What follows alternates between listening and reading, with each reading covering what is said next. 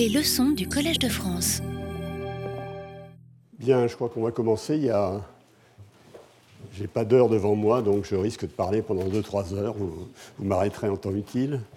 Euh, donc voilà, nous allons, euh, nous allons reprendre un petit peu là où nous étions restés il y a 15 jours, donc où Claudia Sénic vous avez présenté toute une.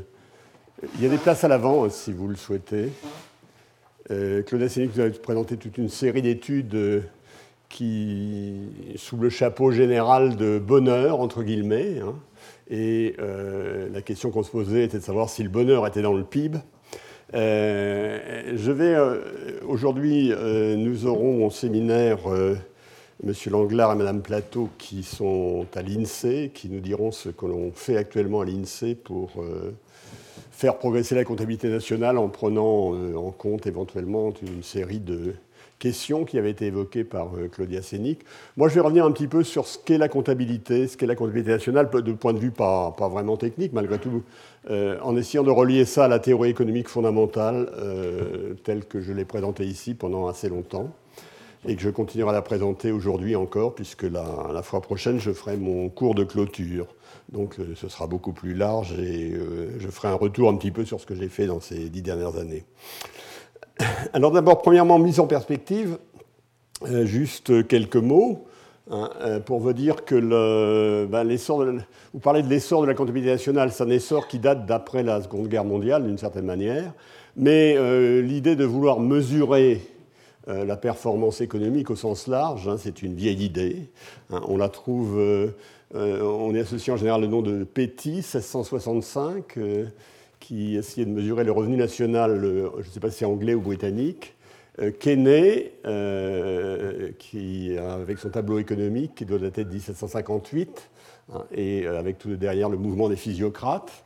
entre les années 30 et les années 40, enfin là, au début du XXe siècle et avant les années 40, on note les contributions de Colin Clark, de Kuznets, de Léontiev, qui a commencé à introduire les tableaux entrée-sortie.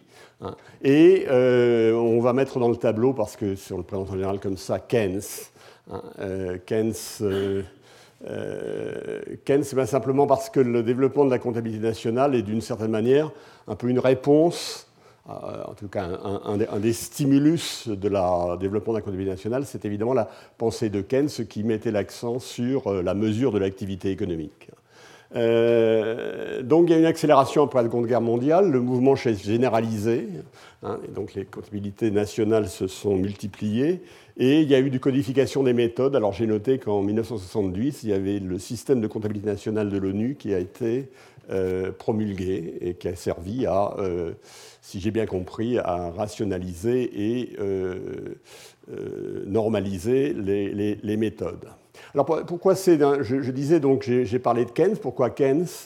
Euh, bah Simplement parce que la crise de 1929 euh, a mis l'accent sur l'importance qu'il y avait d'essayer de mesurer l'activité économique avec l'idée que si on la mesurait, on pourrait mieux la contrôler, hein, avec l'idée que le gouvernement euh, pouvait aider à euh, euh, réguler l'activité économique.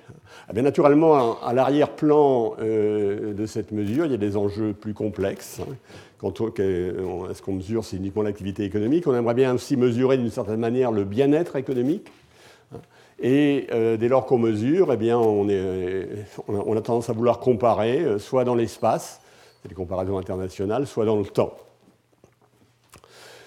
Ce qu'on peut dire euh, à ce jour, c'est que tout cet effort, cet essor de la comptabilité nationale euh, a abouti à, on peut dire, un succès considérable, hein, c'est-à-dire que le, euh, peut-être un succès trop, trop grand, si l'on veut, puisque les indicateurs de la comptabilité euh, sont au premier rang du débat public sur l'économie. Quand vous discutez, euh, vous discutez à la télévision sur l'état de l'économie, vous discutez de points de PIB, de taux de chômage, etc. Donc il y a une, sorte d'hégémonie du point de vue. Hein, que d'une certaine manière, comme vous l'avez vu la dernière fois, ces études sur le bonheur que nous présentait Claudia Sénic essayaient de remettre en question d'une certaine mesure, tout en essayant de mesurer, essayer de mesurer dans une perspective différente. J'y reviendrai. Donc moi, ce que je vais faire ici, je vais essayer de, passer du, point de vue économique, vous montrez qu'il y a en fait entre le point de vue économique stricto sensu et le point de vue des études sur le bonheur, il y a tout un continu. Hein, il, y a pas des, euh, il, y a, toute une série de zones intermédiaires euh, euh, sur lesquelles ben, la problématique est souvent assez mixte. Alors je vais passer du point de vue économique le plus stylisé, c'est-à-dire je vais regarder ce qu'est la comptabilité nationale dans le modèle le plus simple que, je puisse écrire. Et je vais prendre comme modèle simple un modèle dont j'avais parlé lorsqu'on avait parlé de macroéconomie. Ce n'est pas du tout un modèle keynésien, celui d'entre nous, donc je vous présente la comptabilité nationale euh, sans de, dans ce modèle qui n'a absolument rien de keynésien. C'est simplement un modèle de cycle réel, aussi simple que... Je vais donc prendre un monde stylisé dans lequel il y a un, seul bien, un seul bien agrégé à chaque période. Hein, donc, euh, ce bien, une fois qu'il est produit, on peut soit le consommer, soit l'investir. C'est consommation plus investissement. Euh, il y a un consommateur représentatif.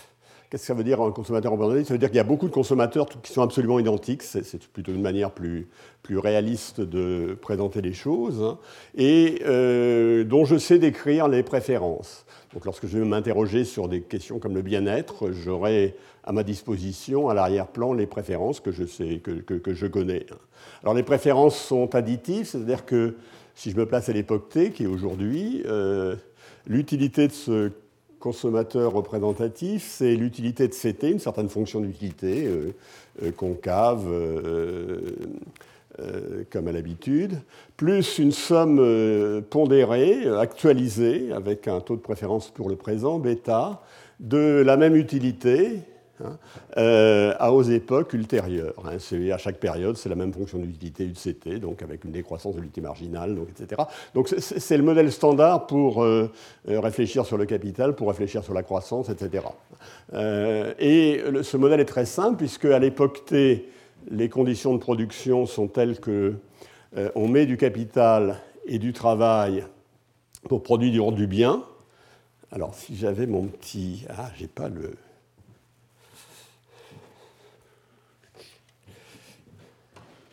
Bon, bah, je, voulais vous montrer euh, avec mon petit euh, instrument habituel, mais je ne l'ai pas. Donc vous voyez, les conditions de production, c'est que F de KL égale Q. Donc vous mettez plus de capital, plus de travail, vous avez plus de production. Il y a une fonction de production qui est une fonction de production agrégée.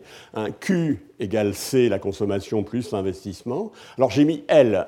Je n'ai pas parlé de L, il n'est pas dans la fonction d'utilité parce qu'à ce stade, je vais compliquer le monde, hein, le monde va devenir de plus en plus compliqué, mais à ce stade, euh, l'agent ou les agents représentatifs offrent une unité de travail, une quantité de travail, euh, alors grand L, que, je peux normaliser à grand L, hein, mais qui est la même pour tous, dont la quantité agrégée est égale à grand L. Et donc il n'y a pas de choix de, d'offre de travail, l'offre de travail est égale à la quantité de travail dont je dispose.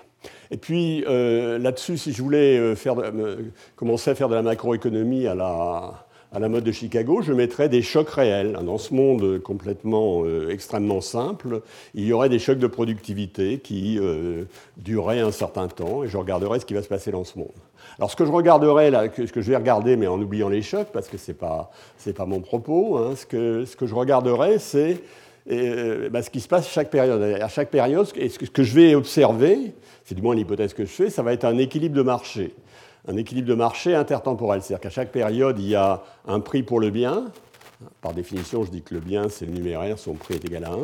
Il y a un taux d'intérêt, petit r, qui est le, taux d'intérêt sur l'épargne, ou le, rendement du capital euh, à l'équilibre.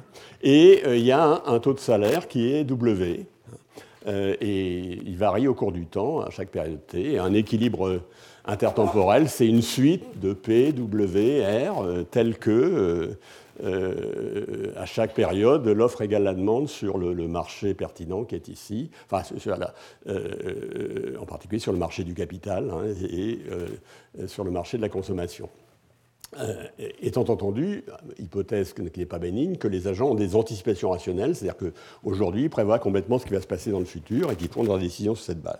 Ça, c'est ce qu'on ferait sur la macroéconomie. Alors pourquoi j'ai mis ça? Parce que dans ce monde-là, je peux me demander qu'est-ce que c'est que la comptabilité nationale?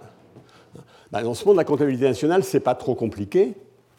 Il y a un seul bien, Hein, seul bien, et, la production totale du bien, c'est Q, et je vais l'appeler le, produit intérieur brut. Euh, intérieur national, c'est dans mon monde, je, suis complètement isolé, je ne ferai aucune distinction là-dessus, mais je, je PIB parce que c'est le plus commode. Hein, et, le PIB, ben, c'est égal à Q, la quantité du bien produit, qui est égal à C plus I. Euh, par ailleurs, ce Q est égal au revenu national aussi. Le revenu national, c'est quoi? Ben, C'est RK. Euh, le, rendement du capital multiplié par le niveau de capital qui est, utilisé, plus WL, le salaire, donc c'est la somme des euh, rémunérations du capital et euh, des salaires. Euh, et euh, bah, là-dessus, il n'y a pas beaucoup de discussion là-dessus. Maintenant, est-ce que je peux utiliser, pour décrire le niveau de l'activité économique, il est bien évident que Q est la bonne, variable, hein, euh, pour décrire la consommation CC, est-ce que je peux donner un sens, par exemple, si Q est plus élevé, hein, si, delta, si j'ai par exemple un delta C plus un delta I, où je veux comparer Q à, deux périodes pas trop lointaines, est-ce que, est -ce que je peux dire quelque chose? Ben oui, évidemment, si je me mets par exemple en, statique comparative, et si j'ai delta Q égale delta C plus delta I positif, ben je sais qu'il y a plus de production. Euh, et je sais que l'utilité s'accroît pour le consommateur représentatif hein, dans ce monde par rapport au monde voisin. Donc si je compare entre deux périodes, euh, les indicateurs de, de, mesure de performance que j'ai sont également des indicateurs de mesure de l'utilité, du moins lorsque je me limite à des petites variations et en un certain sens. Je ne peux pas dire beaucoup plus. Alors par ailleurs, le capital ici, K, c'est vraiment un résumé exhaustif du futur. Quand je connais K, je sais mon bien-être jusqu'à la fin des temps, puisque je sais ce qui va se passer avec ce niveau K, je sais les prix, les taux d'intérêt, etc. Et c'est un résumé exhaustif du futur. Donc, euh, je peux faire dans ce monde des comparaisons internationales.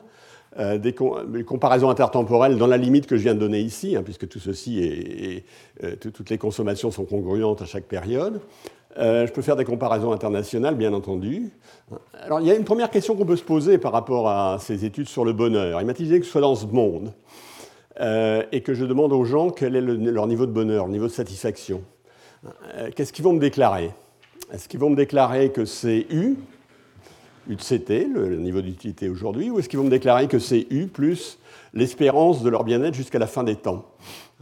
Petite question, euh, petite question qui reste, euh, qui reste plausible et pertinente, quel que soit euh, le modèle que je vais prendre, mais qui a ici n'a pas de réponse évidente, c'est juste un point. Alors je vais faire juste une petite digression sur les anticipations, parce que les choses simples que j'obtiens dans mon monde simple, malgré tout, sont fondées sur une hypothèse d'anticipation. Par exemple, je vais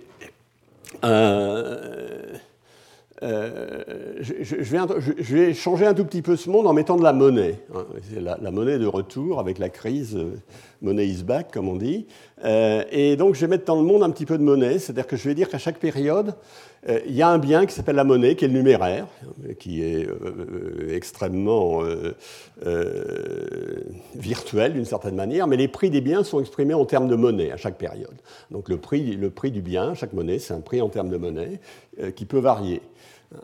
Alors dans ce monde, j'ai euh, une infinité d'équilibres. Par exemple, je décide qu'il y a un taux d'inflation constant, le prix du bien va croître euh, au, rythme du taux d'inflation.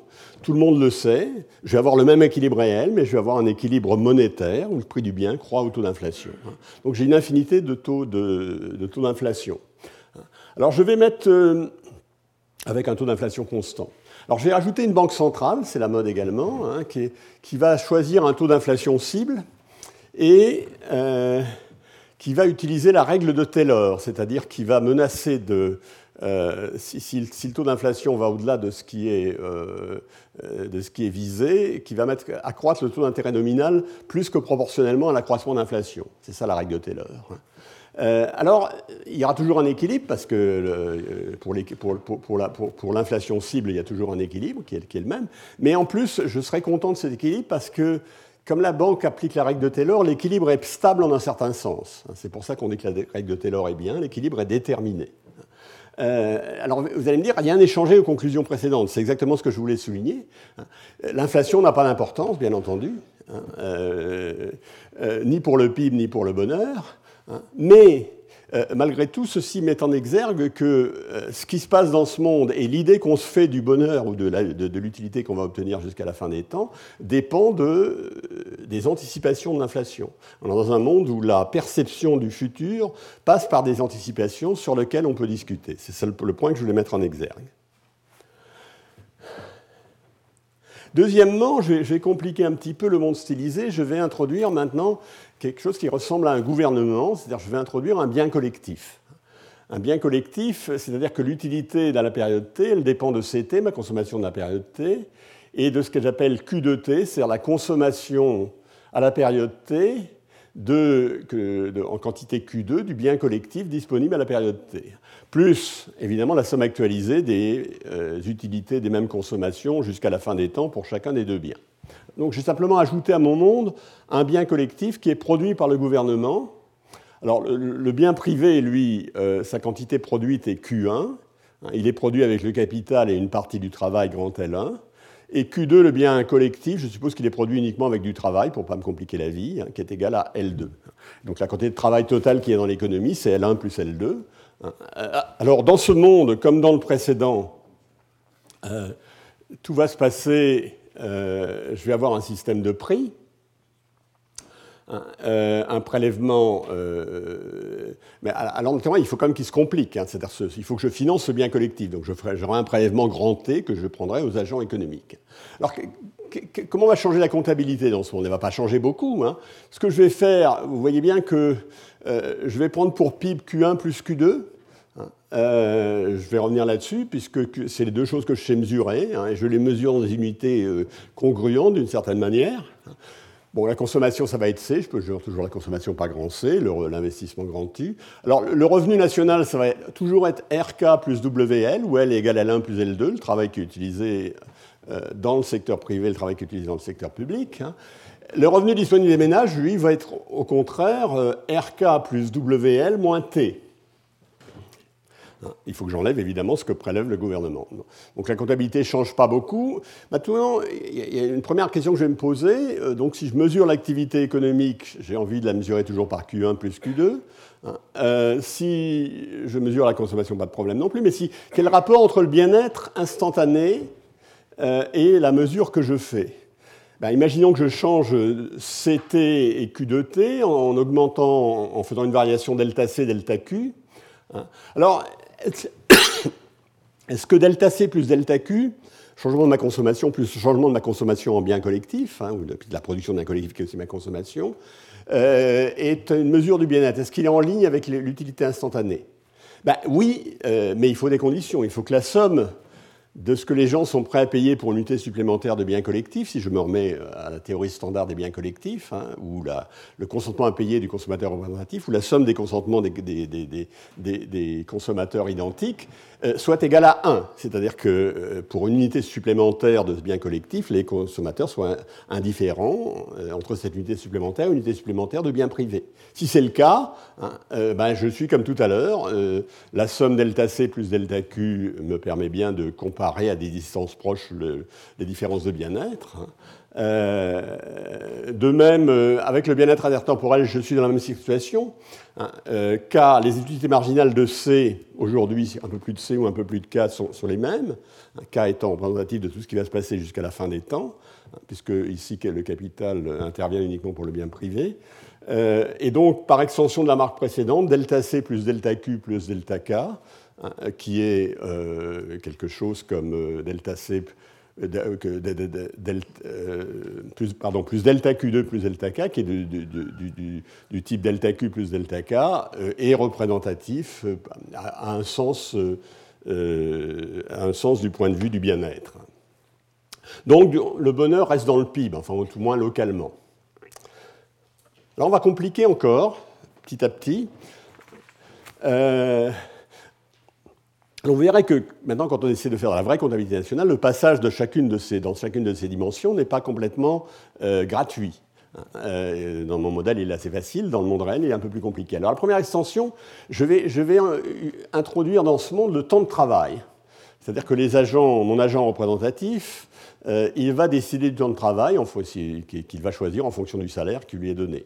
Donc, il choisit de travailler, mais il choisit également son temps de travail, donc il y a une offre de travail, etc. Donc je vais prendre, et donc j'ai une offre de travail qui est élastique. donc d'une certaine manière, je peux mettre en exergue le loisir qui est à l'étoile, la quantité de, temps dont je dispose, moins L', la quantité de, de temps que je fournis à l'économie. Et donc dans la logique précédente, je devrais voir l'économie comme euh, plus complexe, c'est-à-dire produisant non pas seulement euh, du bien de consommation, du bien collectif, mais également produisant du loisir, produisant trois choses qui sont, qui sont euh, une manière de voir les choses, puisque c'est bien les, choses qu'elle produit indirectement. Et donc, si je prenais cette logique, eh bien, je dirais maintenant, qu'est-ce qu'il faut que je prenne comme euh, une mesure locale du bien-être hein? J'ai une petite variation delta C, delta Q et euh, euh, delta L', de, delta L', c'est la variation de loisir, delta Q, c'est la, variation de bien collectif, hein, j'aurais dû l'appeler Q2 d'ailleurs. Eh bien, cette variation, elle a un sens au sens où s'il y a un accroissement, ça va de pair avec un accroissement d'utilité. Hein, donc il y, a une mise en perspective, il y a une mise en, regard du, point de vue de la mesure de l'activité en quelque sorte et du point de vue. Alors là, c'est pas la mesure de l'activité parce que si j'ajoute le loisir, le loisir, il mesure pas l'activité, mais de mesure de la mesure de. Enfin, l'indicateur que, je, mets en exergue ici, euh, mais. Euh, euh, rend congruent la mesure de la performance et la mesure de l'utilité. Et, la performance incluant la production de loisirs. Donc ça, c'est une, euh, une, deuxième remarque, ce que je devrais faire ici. Donc mon produit national, et devrait être, l'idée, c'est qu'il devrait ajouter, euh, que je devrais ajouter à la production publique, la production privée, la production de loisirs, hein, et mesurer avec le taux de salaire. Alors c'est un peu naïf, mais euh, c'est la, la, la, la, logique un petit peu de l'approche que je suis en train de présenter. Alors une seconde extension, cette fois, ben, Maintenant, on est passé d'un monde dans lequel j'ai ajouté un bien. Hein. J'avais un bien d'abord, j'ai ajouté un bien collectif, ça fait un deuxième bien. J'ai ajouté le travail, ça fait un troisième bien. Maintenant, je vais en mettre un nombre quelconque. Hein, au point où j'en suis, je, je, me lance. Un nombre quelconque de biens privés et de biens collectifs. Alors, à nouveau, dans ce monde euh, intertemporel, je vais avoir un équilibre de marché généralisé, il va y avoir des prix à chaque période, il va y avoir des taux d'intérêt, etc. Euh, alors, à nouveau, si je suppose qu'il n'y a qu'un système de prix, c'est-à-dire que le bien collectif est financé, comme tout à l'heure, à partir d'un prélèvement forfaitaire, sans distorsion entre prix à la consommation et prix à la production, hein, euh, j'ai qu'un système de prix. Alors les conclusions précédentes subsistent. C'est-à-dire que P delta, si j'ai entre deux situations à la même période, hein, où j'aurais d'un côté P delta C, ce serait la variation de la consommation mesurée avec le système de prix dont je pars, plus delta Q2, c'est la variation de la quantité de biens collectifs, plus oméga, le salaire, multiplié par delta L', la production supplémentaire ou, euh, positive ou négative de chômage, eh bien, ça ce serait cette, cette petite quantité, enfin, euh, euh, ce delta est en ligne avec le delta de bien-être du consommateur représentatif qui serait dans une situation, la situation voisine. Donc il y a à nouveau une certaine congruence entre le point de vue du bien-être tel que je l'appréhende ici euh, et le point de vue euh, de la mesure, naturellement, euh, point de vue de la mesure qui, comme ici, est tout à fait modifié par mon traitement du loisir. Alors ceci n'est vrai que naturellement que si la production de biens collectifs est optimale. On y reviendra aussi tout à l'heure. Alors là, je vais mettre en évidence deux, trois petites difficultés liées au passage du monde.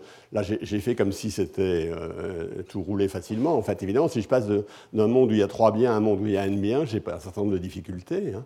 Euh, par exemple, dans le monde où il y avait n biens, un delta C positif était quelque chose de pas ambigu.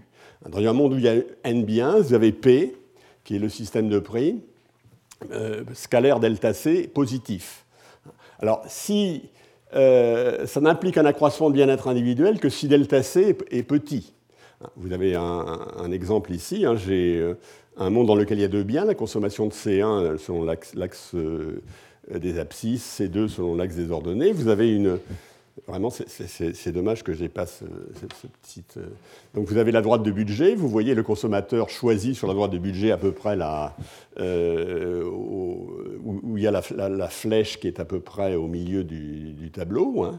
Et euh, je fais un changement de consommation qui correspond à la seconde flèche qui est là-haut. Hein. et vous voyez bien que pour ce changement de consommation, P delta C est positif, c'est-à-dire que c'est un panier de consommation qui est plus coûteux et qui est moins bien pour le consommateur. Euh, il est moins bien parce qu'il est assez loin, etc. Donc il n'y a pas. C'est la première difficulté. Hein. Alors c'est l'image d'une difficulté plus, plus profonde, c'est que si, euh, par exemple, euh, je veux mesurer l'inflation hein, et que j'ai à comparer une situation dans laquelle il y a grand C avec euh, premier vecteur de consommation avec un vecteur P et un deuxième vecteur de consommation C' avec un vecteur P', bah, j'ai plusieurs manières de mesurer l'inflation. Hein. L'une, ça consiste à euh, regarder de combien s'est accru le prix de mon vecteur de consommation C initial lorsque j'utilise le système de prix P', donc c'est de prendre P'C sur PC.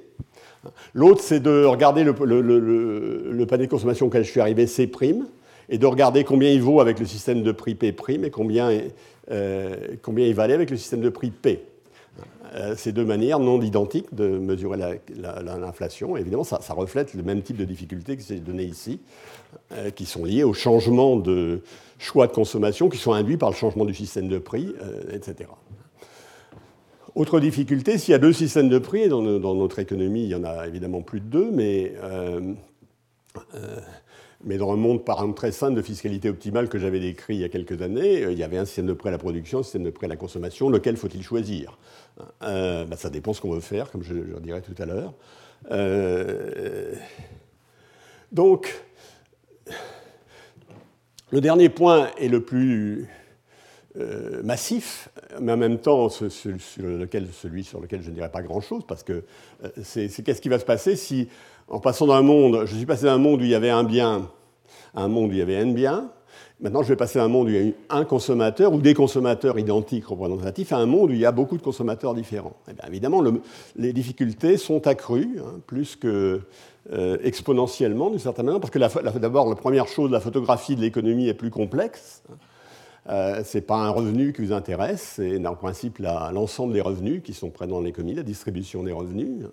Ce n'est pas une consommation, c'est la, la, distribution des consommations. Euh, euh, et évidemment, la mesure individualisée des évolutions du niveau de vie est plus difficile, ne serait-ce que parce que euh, faisant abstraction des effets éventuellement différents de dépenses publiques sur chacun des, agents économiques, il faut évidemment tenir compte que même la mesure de l'inflation doit tenir compte du, panier de biens que consomment les agents. Elle n'est pas la même selon les gens. Donc, ça, c'est facile à dire. C'est des problèmes évidemment considérables concrètement. Euh, conceptuellement, on ne peut pas en dire beaucoup plus à ce stade. Euh, deuxièmement, la deuxième chose, dans un monde où il y a beaucoup de gens, l'alignement des indicateurs de, avec le bien-être social, tel qu'on peut essayer de le mesurer, est évidemment beaucoup plus problématique. Parce que si moi je suivais ma, pente d'économie, je dirais dans ce monde-là, j'ai une fonction d'utilité qui est une fonction de bien-être social, qui agrège l'utilité des agents, par exemple, on, est bentamiste ou on est rawlsien, on, essaie de faire quelque chose qui construit un bien-être social. Hein. Et évidemment, euh, la mesure de la performance en regard de ce critère va être beaucoup plus difficile qu'elle ne l'était dans mon monde de consommateur représentatif de tout à l'heure.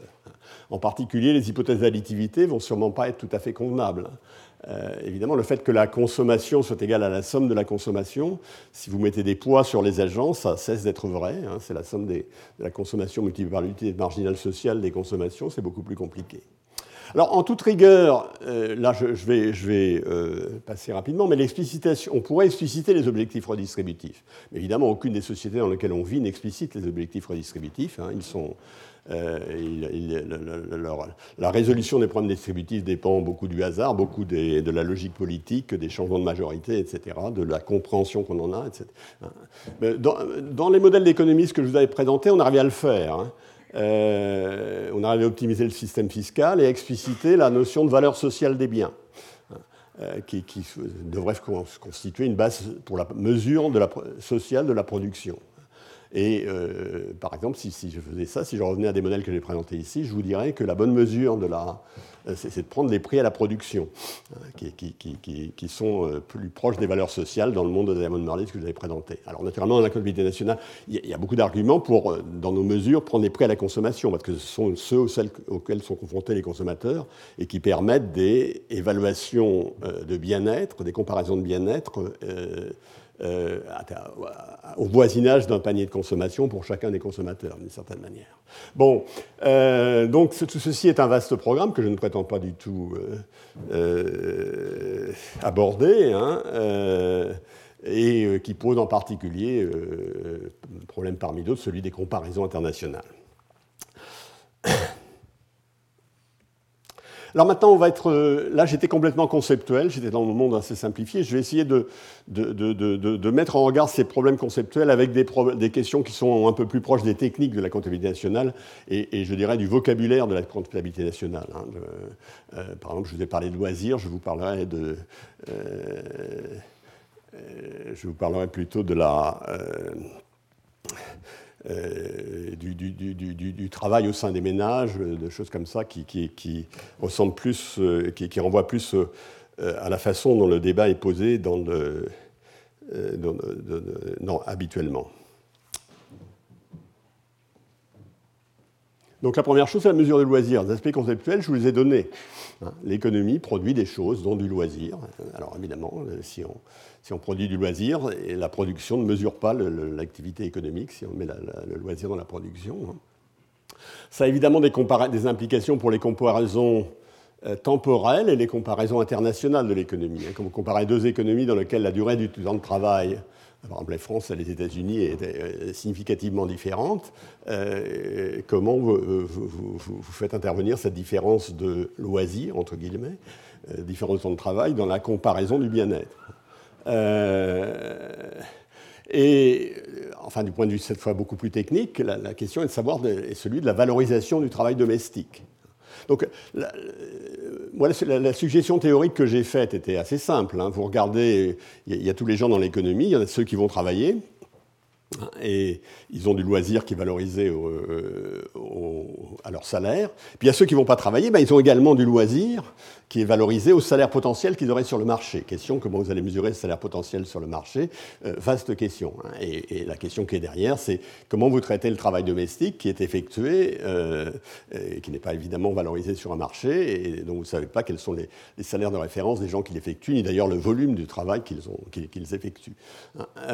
c'est c'est l'exemple de Samuelson. Hein. Vous avez un professeur, il a une secrétaire qui le paye pour taper ses textes. Euh, un jour, euh, il épouse sa secrétaire, elle continue à taper ses textes. Eh bien, le revenu national a diminué, euh, ce qui n'est évidemment pas tout à fait satisfaisant.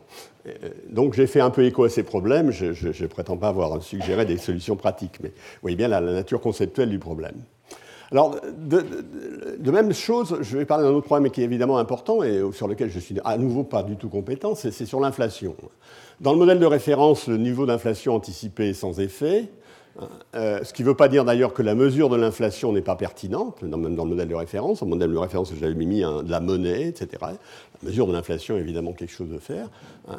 Alors, une première difficulté est euh, que dans un monde à n bien, euh, bah, mesurer l'inflation, ça pose des problèmes. Hein. Je, vous ai donné une toute petite idée tout à l'heure de la nature de cette difficulté. Mais il y a une deuxième difficulté qui consiste au fait que apparaissent des biens qui sont des biens nouveaux, et dont je vais parler maintenant.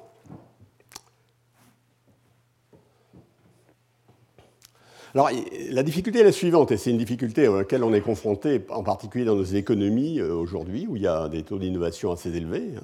Euh, vous avez un bien nouveau qui n'existait pas sur le marché euh, hier, pour simplifier, peut-être qu'il existait sous une forme simplement expérimentale et qui n'existait pas. et puis, eh ben, on lui met un prix. question, on ne peut pas le comparer à un bien qui n'existait pas avant. Euh, visiblement, ce bien incorpore une amélioration de qualité par rapport à bien existant. quelle, part faites-vous dans le, nouveau prix qui est là-dedans d'une baisse de prix euh, enfin, quelle, part faites-vous dans l'effet prix et de l'effet qualité? Est-ce que son prix est à ce niveau-là parce qu'il parce qu'il est à ce niveau-là, il n'y a pas beaucoup d'amélioration de qualité Ou est-ce que c'est parce que en fait, le prix a beaucoup baissé, mais il y a une amélioration de qualité? Compte tenu de l'amélioration de qualité, le prix a beaucoup baissé comparé à l'objet qui était présent tout à l'heure. Euh, c'est une difficulté euh, profonde. Euh, euh, et euh, d'une certaine manière euh, presque insurmontable à un niveau, un niveau complètement profond. C'est des objets tout à fait niveaux. Il n'est pas, il pas, pas, évident que vous sachiez évaluer la qualité, que ça n'a pas ça a toujours un côté arbitraire. Alors, par exemple, la commission Boskin qui s'était réunie aux États-Unis en 1995 et qui s'était interrogée sur la manière de fabriquer les indices d'inflation aux États-Unis avait conclu qu'il y avait une surestimation de l'inflation c'est-à-dire sous-estimation euh, des effets de qualité, donc une sous-estimation de la croissance, de l'ordre de 1%. Alors ce sont des conclusions sur le euh, bien fondées desquelles je ne me prononce absolument pas parce que je n'ai pas d'idée. Je, sais que c'est des conclusions qui ont toujours été controversées. Je connais un certain nombre de gens euh, qui, les contestent. Un certain nombre de gens qui étaient dans la commission qui s'est réunie il y a quelques années là, en France et à laquelle j'ai appartenu. Mais c'est un... Alors le, problème, je dis, c'est une difficulté incontournable. Hein. Je, vous ai dit tout à l'heure, on a mesuré le revenu national avec Petit, donc j'ai dit 1765. Hein. La, question, c'est que si je veux comparer le revenu national aujourd'hui sur Louis XIV, le PIB aujourd'hui sur Louis XIV, d'une manière ou d'une autre, je ne peux pas faire autrement que de comparer euh, euh, des trajets en diligence avec un trajet en, TGV. Euh, on le fait à, partir de toute une série d'évaluations progressives sur les modifications de qualité, mais finalement, on, est obligé de comparer, qu'on le veuille ou non, c'est bien des trajets en TGV, des trajets en diligence, si, je pousse un petit peu le bouchon. Donc, voilà mon, petit bémol sceptique sur euh, la mesure de la qualité. Alors maintenant, on va venir à une autre question qui est aussi assez fondamentale et euh, pas toujours très claire. Hein. la production publique est ici mesurée au coût de production. Alors c'est absolument satisfaisant euh, pour la mesure de l'activité. Comme essayer de mesurer l'activité, enfin une perspective keynésienne, tout ça a absolument un sens. Hein. Mais naturellement, c'est une référence normative discutable. Pourquoi? Bah, il y a absence de mesure du produit. Euh, le produit, c'est de l'éducation, c'est toute une série de services publics, etc. Donc on ne mesure pas le produit. Hein. et donc ça pose évidemment des problèmes de comparaison intertemporelle des volumes, dont, je peux donner une idée en prenant deux cas extrêmes. Enfin, imaginons que euh, vous ayez un progrès ou une chute de la productivité dans le secteur public, hein, parce que euh, complètement l'exogène euh, tombant du ciel ou dû à tout ce que vous voulez. Hein. si entre T et plus 1, la productivité publique baisse, la production mesurée ne se modifie pas. Et si entre T et plus 1, la productivité publique augmente, c'est-à-dire beaucoup de biens publics qui sont montés, la production mesurée ne se modifie pas non plus. Naturellement, ça ne se, se fait pas avec les productions marchandes, puisque les productions marchandes, hein, on les mesure avec, on mesure les quantités avec les prix de marché. Ici, ça vient du fait qu'il n'y a pas identification des quantités produites et il n'y a pas euh, mesure ici. Alors, de même, l'utilisation normative, euh, c'est-à-dire l'additivité publique-privée, suppose que la location des ressources est optimale entre privé et public. Euh, tout à l'heure, dans mon modèle de cycle réel, j'avais dit que les consentements à payer pour le bien collectif étaient égaux à 1.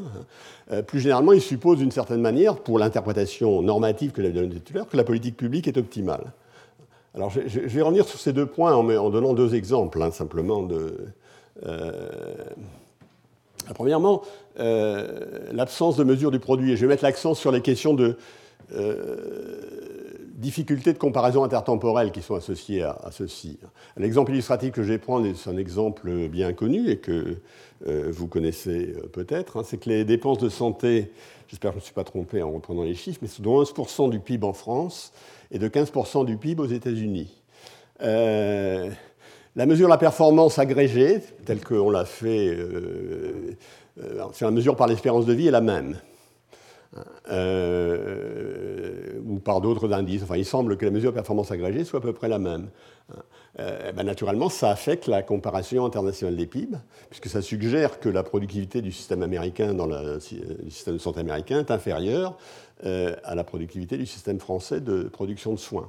En tout cas, il est inférieur en regard de ces... Euh, et euh, c'est un point sur lequel je n'ai pas d'opinion, je ne connais pas suffisamment le, système américain pour avoir la moindre opinion, mais c'est un point qui, sur lequel les économistes américains que je connais sont d'accord. Ils pensent que c'est d'une certaine manière la, bonne manière de, dire les choses. peu importe. Alors maintenant, il l'utilisation normative et l'optimalité de l'allocation des ressources entre privé et public. Alors, je vais prendre des exemples. Les exemples illustratifs sont évidents. C'est-à-dire ce que produit euh, l'administration, hein, euh, ben, il faudrait essayer de, l'identifier. Par exemple, dans le cas des externalités, admettez que vous ayez, euh, on va prendre deux cas, hein, vous avez une pollution, et tout d'un coup, vous mettez une taxe qui permet de l'internaliser convenablement, c'est-à-dire qui fait reculer la, pollution, etc. Ben, la production publique mesurée ne va pas changer. Hein, alors qu'évidemment le, bien-être va augmenter, euh, euh, on ne le sait pas parce qu'on ne sait pas mesurer la pollution, hein. voire la production publique va diminuer, hein. c'est-à-dire que les diminutions de dépenses de nettoyage liées à la pollution vont, décroître. Dans l'autre sens, qui a exactement la même saveur, qui est l'exemple qu'on donne le plus souvent, enfin en tout cas j'ai trouvé le plus souvent dans mes lectures rapides, c'est la délinquance augmente, ainsi que le nombre de prisons. Euh, ben, le bien-être diminue, la production publique mesurée s'accroît. Alors évidemment, on peut multiplier les exemples de genre. Hein. Ils sont liés au fait que dès lors que vous ne mesurez pas la performance, il y a euh, évidemment des, des, problèmes qui, se posent. Alors il y, a un, chantier considérable. Alors c'est un chantier très, euh, je dirais, très largement technique. Hein. Il n'y a pas de... Il a en général pas de grandes difficultés conceptuelles, hein. et il n'y a pas nécessairement non plus de remise en cause du modèle standard du bien-être. Euh, mais c'est évidemment un problème très, très important, qui est d'ailleurs euh, souligné dans le rapport euh, euh, Sen-Stiglitz dont je parlais tout à l'heure. Maintenant, j'ai mis l'accent sur ce qui se passait à l'instant T, hein, je, vais, regarder maintenant la dimension temporelle hein, et parler un petit peu du, capital. Alors, dans mon modèle simple de référence, le capital physique que je savais mesurer, qui, semblait très facilement mesurable dans ce monde, hein, était un résumé exhaustif du futur. C'était quelque chose que j'avais à mesurer, c'était un bon, indicateur, etc. Alors il y a une première difficulté, euh, c'est qu'il y a plusieurs sortes de capital. Il n'y a pas, euh, même si j'accepte euh, l'agrégation capital physique, il y a aussi ce qu'on appelle du capital humain, qui est la quantité d'éducation qui a été reçue par les gens qui sont présents dans une économie. Euh, évidemment beaucoup plus difficile à mesurer. Il y a un autre exemple assez simple, c'est les ressources rares non renouvelables. Hein. Si vous êtes un pays pétrolier, vous avez des ressources pétrolières, euh, ben, vous en perdez chaque année. Hein. euh, votre revenu, ben, vous, devriez tenir compte du fait que vous amputez une partie de votre richesse ultérieure. Et donc, ce qu'il faudra voir, c'est le point de vue qu'on a dans mon modèle très simple, celui du revenu permanent, mais qui est évidemment très difficile à mettre en œuvre, que ce soit en matière de capital humain ou de ressources pétrolières. Mesure du capital naturel. Alors, je ne vais pas définir trop bien ce que c'est le capital naturel, mais j'en ai parlé dans mon cours, hein, euh, au début du cours, euh, je crois dans la troisième séance, hein, où j'ai dit que j'ai pris quand même Ma métaphore pour le capital naturel, c'est la qualité du climat, hein, en quelque sorte. Euh, alors, la qualité du climat, je peux le voir comme un capital naturel. Et je m'étais demandé comment on pouvait valoriser ce capital naturel. je, vais vous redonner un petit peu la, réponse, sinon l'argumentaire. alors j'avais considéré qu'une baisse du capital naturel devait être vue comme un dommage irréversible à ce capital naturel dommage irréversible à l'environnement, c'est-à-dire une fois que vous l'aviez détruit, une unité, et vous ne pouviez pas le reconstruire. Parce que naturellement, si vous pouvez le produire, la valeur du capital naturel est, liée à son coût de production ou de reproduction. Donc là, on va prendre un cas extrême où il, euh, s'agit d'un dommage irréversible à l'environnement. Hein. Et je lui avais proposé de voir, donc on perd du capital naturel, on le perd jusqu'à la fin des temps. J'avais proposé de le voir comme une perpétuité à la Keynes, c'est-à-dire euh, quelque chose qui euh, euh, une unité de capital naturel que vous avez perdue, elle, vous donnait des choses jusqu'à la fin des temps, cette valeur de capital naturel, hein, et combien ça valait? Alors une perpétuité, à la, une Keynes, quand le taux d'intérêt est petit r, ça vaut 1 sur R. Si elle vous donne 1, euro jusqu'à la fin des temps, elle vaut 1 sur R.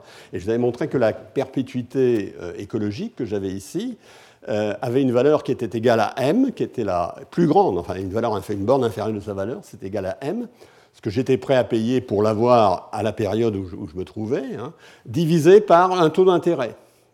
Mais ce taux d'intérêt, j'avais dit que ce n'était pas le taux d'intérêt standard, c'était le taux d'intérêt écologique, hein, le taux d'actualisation écologique qui était beaucoup plus bas que le taux standard et que j'avais dérivé dans un certain nombre de cas. Euh, et donc j'avais donné une, réponse presque parfaitement satisfaisante, sauf que j'avais quand même qu'une borne inférieure à la question de valorisation du capital naturel. Alors euh, je, conçois que cette réponse euh, n'emporte pas nécessairement euh, euh, l'adhésion, ou en tout cas sa, transformation en quelque chose d'opérationnel rapidement, mais euh, c'est la bonne manière de procéder conceptuellement. Alors, malgré tout, cette question posait une, autre, une, autre, question qui n'était pas dans mon modèle de référence. Dans mon modèle de référence, j'avais mes agents, ils étaient éternels. Là, quand on a valorisé le capital naturel, on s'est rendu compte qu'il y avait pas mal de choses qui dépendaient d'un certain degré d'altruisme vis-à-vis des générations futures. Euh, et donc, euh, il y a une difficulté conceptuelle dans les mesures de capital naturel, qui est le traitement à donner aux générations futures. C'est un problème conceptuellement plus compliqué que ceux que j'ai abordés jusqu'à maintenant.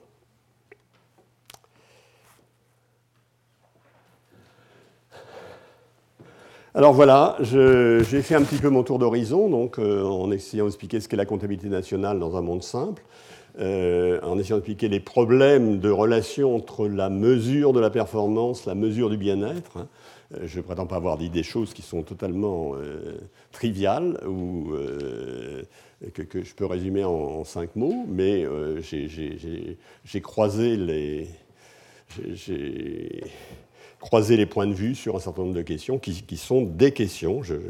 c'est les questions telles que je les perçois, c'est les, questions assez naturelles qui se posent sur ce sujet. Alors, je vais euh, terminer euh, en essayant de, revenir à cette relation entre PIB et bonheur. Pour l'instant, je suis, euh, j'ai été un petit peu entre les deux, c'est-à-dire que j'ai pris un point de vue qui était plutôt celui de l'économiste, mais de l'économiste, euh, l'économie publique, hein, l'économiste normatif, euh, mais qui restait assez proche du modèle standard de l'homo economicus. J'étais resté dans ce truc.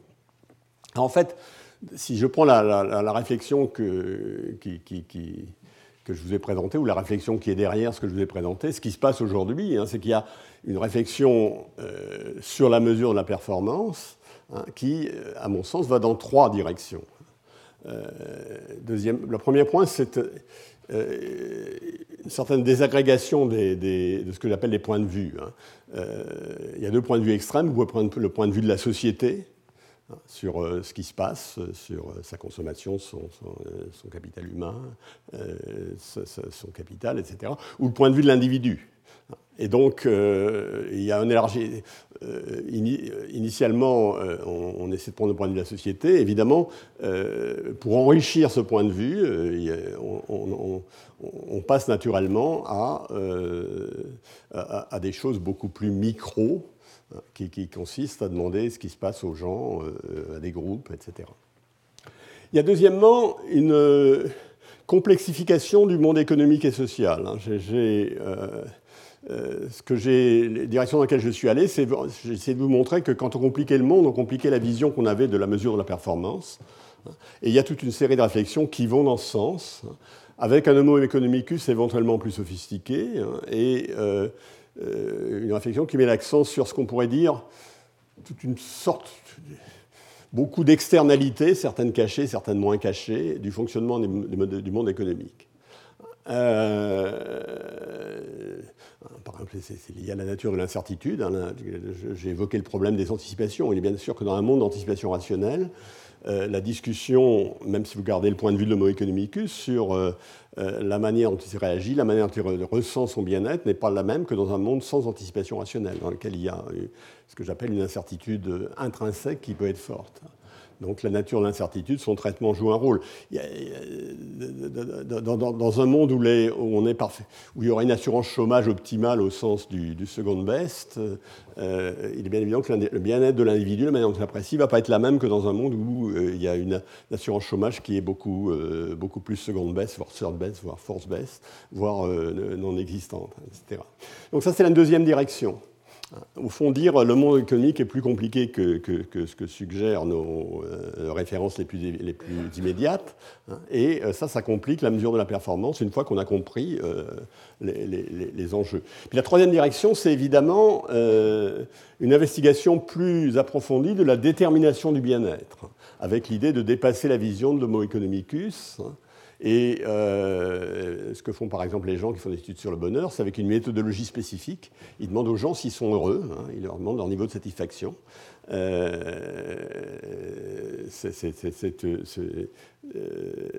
donc, ceci m'amène, ce dernier point m'amène aux études sur le bonheur dont on avait parlé la dernière fois. Euh, la question dont était partie un peu Easterlin, comme l'avait expliqué Claudia Sénic, c'est euh, le, PIB fait-il le bonheur hein? Ou est-ce que le PIB fait le bonheur ou ne fait pas le bonheur? Alors les résultats sont ambigus, je ne vais pas essayer de les résumer parce que j'ai relu quatre fois le texte de Claudia Sénic et je n'ai pas réussi à trouver un résumé qui me satisfasse. Euh, donc je ne sais pas. Ce que je veux dire, c'est que ces, études sur le bonheur, elles participent, elles sont. Euh, là, je les ai reliées à mon, ma troisième, mon troisième chapitre. En fait, sont beaucoup moins, euh, c'est beaucoup moins net que ça. Elles participent souvent des trois points de vue. Hein. C'est-à-dire que très souvent, elles donnent des coups de projecteur euh, qui relèvent plutôt du. Par exemple, quand vous regardez la comparaison au sein des groupes de référence, vous, regardez plutôt un niveau plus, plus désagrégé. C'est le premier, le premier, point de vue. Quand vous avez quand vous regardez les, euh, des, questions sur le chômage, comme les études de Clark et ses co-auteurs sur le chômage en Angleterre, montrant que les gens au début sont très malheureux, finissent par s'habituer, vous êtes euh, à la fois dans, des choses qui, sortent de, la détermination de l'homo economicus, mais, qui, sont aussi liées à une vision plus complexe du monde économique et social. Une vision plus complexe du monde économique et social dans lequel le chômage euh, euh, c'est quelque chose dont, euh, contrairement à ce qui se passe dans le modèle très simple, la durée n'est pas évidente, la manière de s'en sortir n'est pas évidente, qui vous apporte une information sur le monde qui, n'est pas décrite dans le modèle, etc. Donc ça, ça, relève un petit peu de ça.